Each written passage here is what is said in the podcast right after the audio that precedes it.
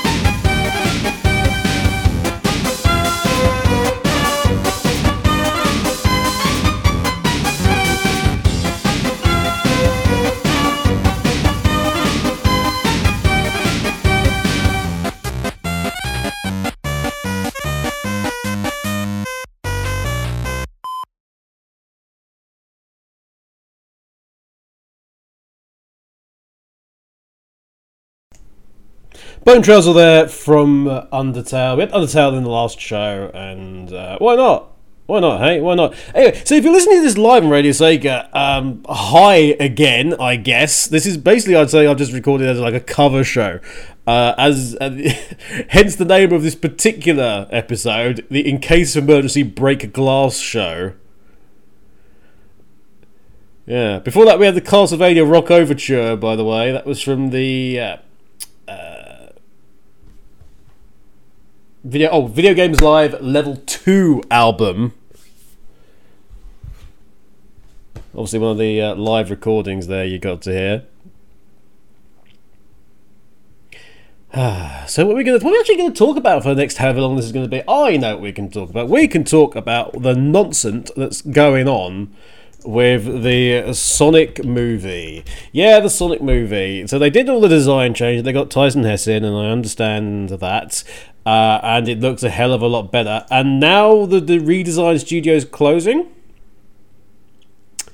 So, yeah, after doing all sorts of work for Lion King, as I understand it, and now all sorts of work to try and get Sonic the Hedgehog the movie not to be an absolute disaster from, you know, this day one, this day one death of a film and a massive loss. They, they've worked. Uh, so it's Moving Picture Company, MPC They've shut down the studio in Vancouver, Canada, and apparently, yeah, it once employed like 800 visual effects workers, um, but they're much smaller now. And hey, they're very, very small now, funnily enough.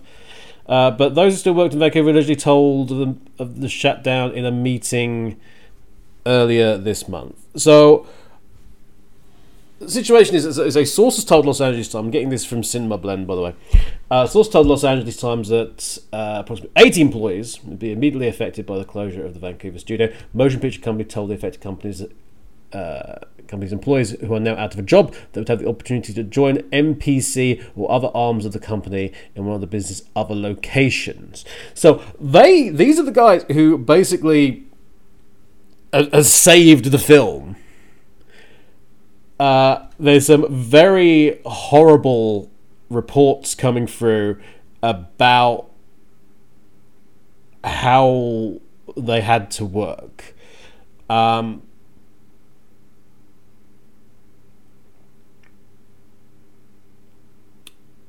now that's interesting because their parent company is Technicolor. Now, isn't Technicolor the guys who uh, took over the stu- took over OuiDo that did the stu- that did Sonic Boom. Is that correct? Is it the same Technicolor? It must be. Wow. Anyway, so they so they, so yeah they were, did um, visual effects work on Lion King recently. They uh, re they're helping out with Cats and that's another film that's had disastrous uh, initial ta- initial uh, reactions, I should say, because of its CGI. They contributed to Maleficent, Mr. Evil, Detective Pikachu, and now they're closing down. But the thing that's, like I say, even more distressing about this story is what we are hearing in regards to work practices that's been going on. Uh, lots of uh, lots of reports about about uh, the effects teams being under under crunch um, Tyson Hesse actually commenting on Twitter, truly gutted to hear of the layoffs at MPC Vancouver. On top of their incredible work bringing the movie Sonic to life, these people were behind everything from Pikachu to Godzilla. It's been such a rough couple of years for Vancouver visual effects, games, and animation. They all deserve more. Um, and speaking on Reddit, one alleged ex-employee ex- described some of the crunch conditions as follows. We were working with no days off for weeks straight with plenty of 70, 17 plus shifts 17 plus hour shifts thrown into the mix, sometimes three or four in a row. Very rarely were people doing less than 10 hours a day. If you wanted to leave after your 8 hours, you had to ask permission to go home. What the hell is going, going on here? Um, uh, didn't want to work overtime at the weekend, you had to give a satisfactory reason as to why you couldn't do it, or they'd label it as an unauthorized absence. An unauthorized absence for not working overtime. That's beyond beyond your contracted hours in any sense. Oh my god. I can't speak for everyone, but I obliged with request because I felt if I didn't, I'd be quickly replaced by someone who is willing to do the hours. Be that for the experience or IMDb credit or whatever. This happened to two or three people while I was there. Uh, and it's now been. What's interesting is that then that person has now deleted that material off of Reddit. Uh, if you want to see uh, some updates, there's actually uh, TSSZ have done a great piece on it. And what the hell is going on? Because, um, as as pointed out, the, the movie's director Jeff Fowler, who's not exactly covered himself in glory so far, it has to be said.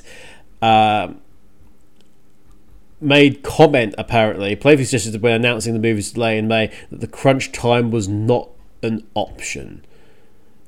Uh, yeah, so in, the tweet there was a hashtag no VFX artists were harmed in the making of this movie, which could, based on what we're hearing, be just an outright lie. Okay, so games industry and movie industry, either or clearly there's lots of pressures going on. We know about crunch in the video game industry. It's a terrible thing, uh, and a lot of people who are working extremely hard are effectively taken away from their families for long periods of time, and the result is. Uh, a lot of stress, a lot of intimidation, a lot of negativity, uh, and just wearing people out to the point of uselessness to the company. You have, I ha, it's it's the old I have a use for you. It's the Gendo Ikari school of actually being a manager.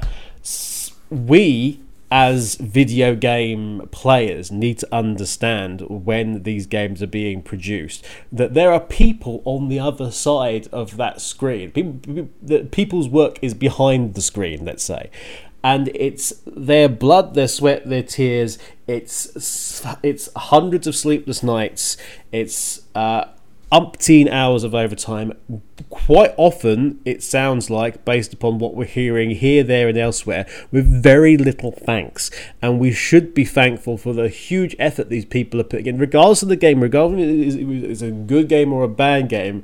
We need to remember there are people behind the scenes that have struggled over goodness knows how many hurdles that are very difficult to explain to somebody who isn't familiar with the industry and how it can work, especially um, as we've seen in some of the bigger studios. How many times over the last year alone, how many times in the last year alone have we had reports about uh, a negative or toxic workplace, be it sexism, ageism, just a distinct lack of care and and interest in the welfare of the people that make the entertainment we play that compose the music that we enjoy that tell the sto- that write and tell the stories that we follow over the course of many hours as we dedicate ourselves to completing and understanding the entire picture of what is a video game.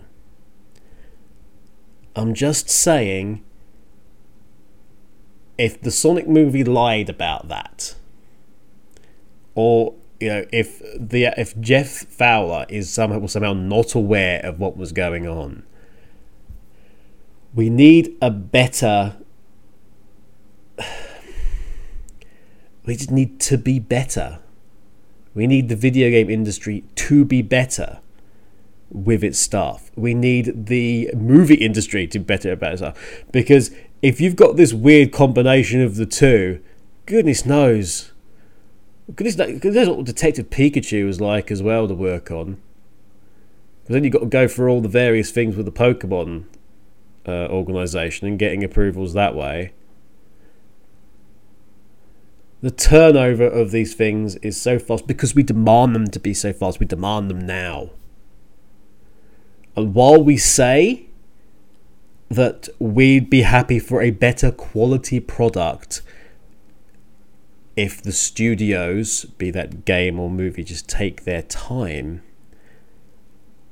somebody needs to tell the people in charge of those developers, those publishers, those studios, we also mean that you're not killing your staff over it. Is it worth getting a movie, be it about an CG lion or a fast blue hedgehog or a yellow electric mouse with a hat on at the expense of people's lives. Is it worth it? I don't think so. Shall we have some more music and get away from this distressing topic? What have I got next for you? Well, let's find out, shall we? We have another franchise which I'm sure has got plenty of crunch involved in it Star Wars. We're going to have The Betrayal. Gordy Haab's The Betrayal from Star Wars Battlefront 2. And following on from that, we're going to have Jesper Kyd's with Robinson the Journey and the track Tension in the Nest. And then after that, we've actually got something from Crypt of the Necrodancer. I'll tell you all about that afterwards. Enjoy.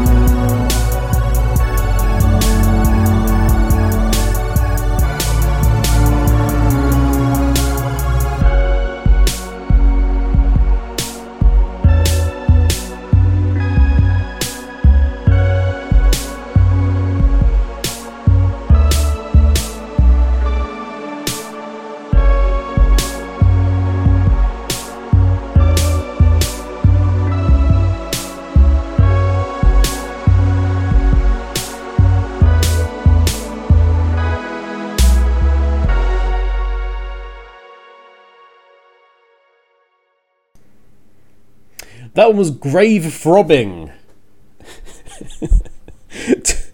Level 2 2, by look of things. Uh, Danny Baranowski, also known as Daniel Baranowski, EMAC, around done many, many video game soundtrack. Crypt of the Necrodancer there, that. Uh, the sort of fantasy adventure game. Uh, what's the Zelda? Is it? Uh, there's because there's like a Legend of Zelda one, isn't there? Uh, is it Cadence of Hyrule? Yes, Cadence of Hyrule uh, uses Crypt of the Necrodancer basically. Uh, so that's actually what that's actually what I want to try out. I should put that down at some time to actually play or add to my Amazon wish list for Christmas. Since I now have a Switch as of yesterday, which is quite fun. I actually went and I I had some time off. I know, shock. Uh, and I think I thought, you know, I actually haven't sorted out my mobile phone contract in ages and my broadband contract, and they must have run out. They must have run out at this point. Because because when you have a, when you have of those contracts, it goes into it doesn't like it doesn't stop. It just goes into this holding pattern of stuff. apparently, I've been paying too much money which is like, oh, okay, that that teaches me to remember that in future. But apparently, um, if I actually uh, re-signed and got a new phone or what have you, which I did because you know my phone was kind of toast at that point in time, that I actually got a free gift, and the free gift was either a giant television, and I already have a giant television as it happens, uh, and you know, having two of them is, seems utterly pointless. The alternative one was actually a Nintendo Switch. I don't own a Nintendo Switch, so it seemed pretty sensible to me. Now, I actually haven't got any Switch related music for you, I'm sorry to say. Um, but I do have. Uh, I do have a, I Uh, guess a Sega related track here that we can uh, put on. Where are we? Let's see. Um, uh, we'll go about some Bayonetta. Give us some Bayonetta for Actually, Bayonetta 2, I should say. Uh, Sapientia in the choice between good and evil. That's your next track coming up. Followed by uh, the XCOM Legacy soundtrack, which is uh, XCOM 2, and then they sort of went back and did like remixing of the music uh, into like a more modern style of the original XCOM game, otherwise known as UFO, uh, Enemy Unknown back then. And uh, this is the track Sleeping Chrysalids. And if you know a chrysalid, you'd quite, quite, quite prefer them to just be asleep all the time, really, and not running at your troops and covering them in poison and then having their young burst out from their stomachs. It's not something you really want to see. So we've got a Bayonetta 2 followed by the XCOM Legacy soundtrack by Adam Schneider, Sleeping Chrysalids. Those are your two tracks up. And after that, since I mentioned it before, let's have some Legend of Zelda, shall we? Why not? I'll see you after the break. Bye, everybody.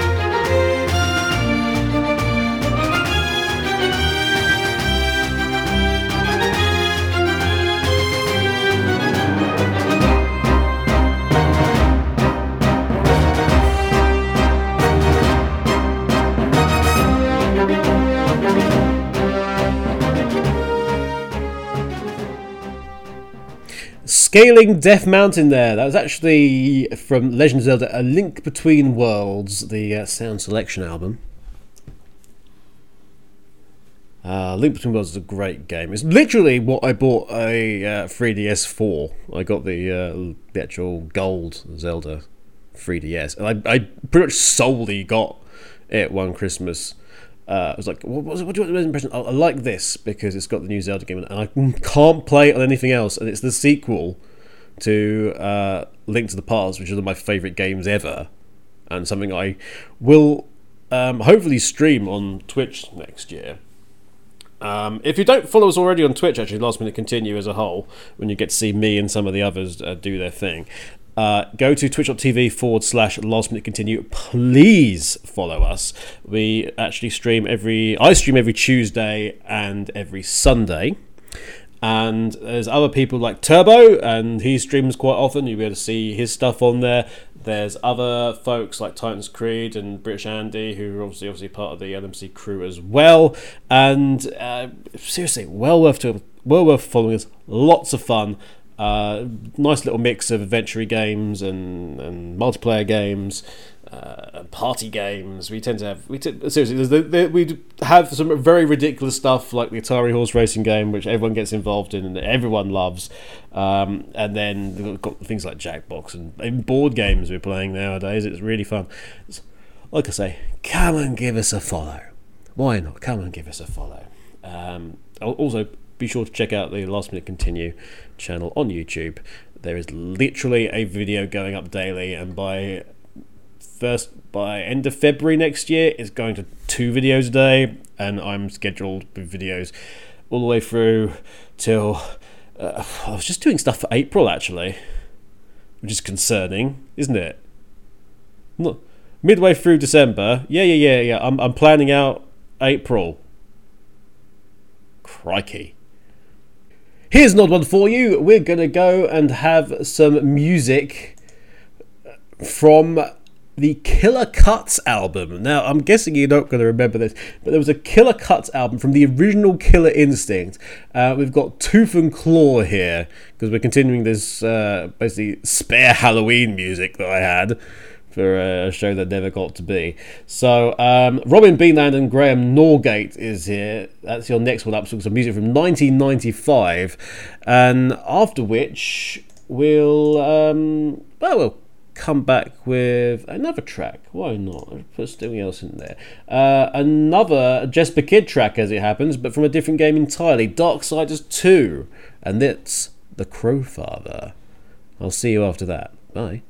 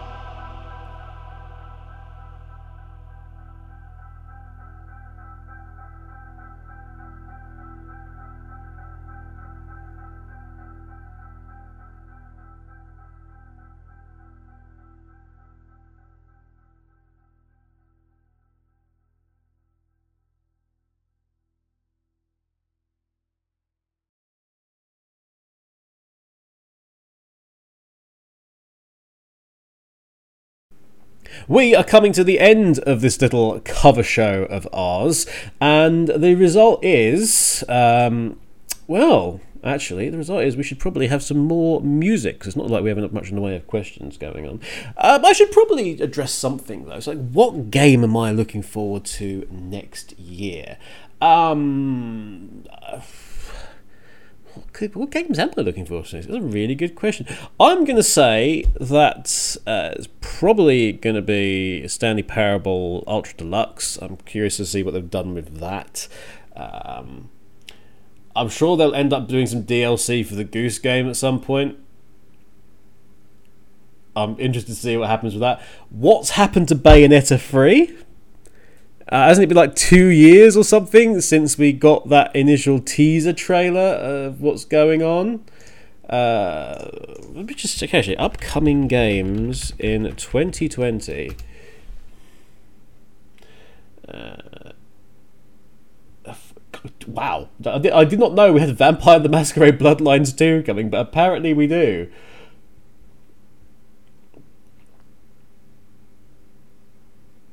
Uh, other stuff that's going on. Oh, Zombie Army, Zombie Army Four, Dead War. I'm looking forward to playing that. Uh, I'm actually playing through the trilogy with uh, Earthart and Vija at the minute on our Twitch stream on Sundays.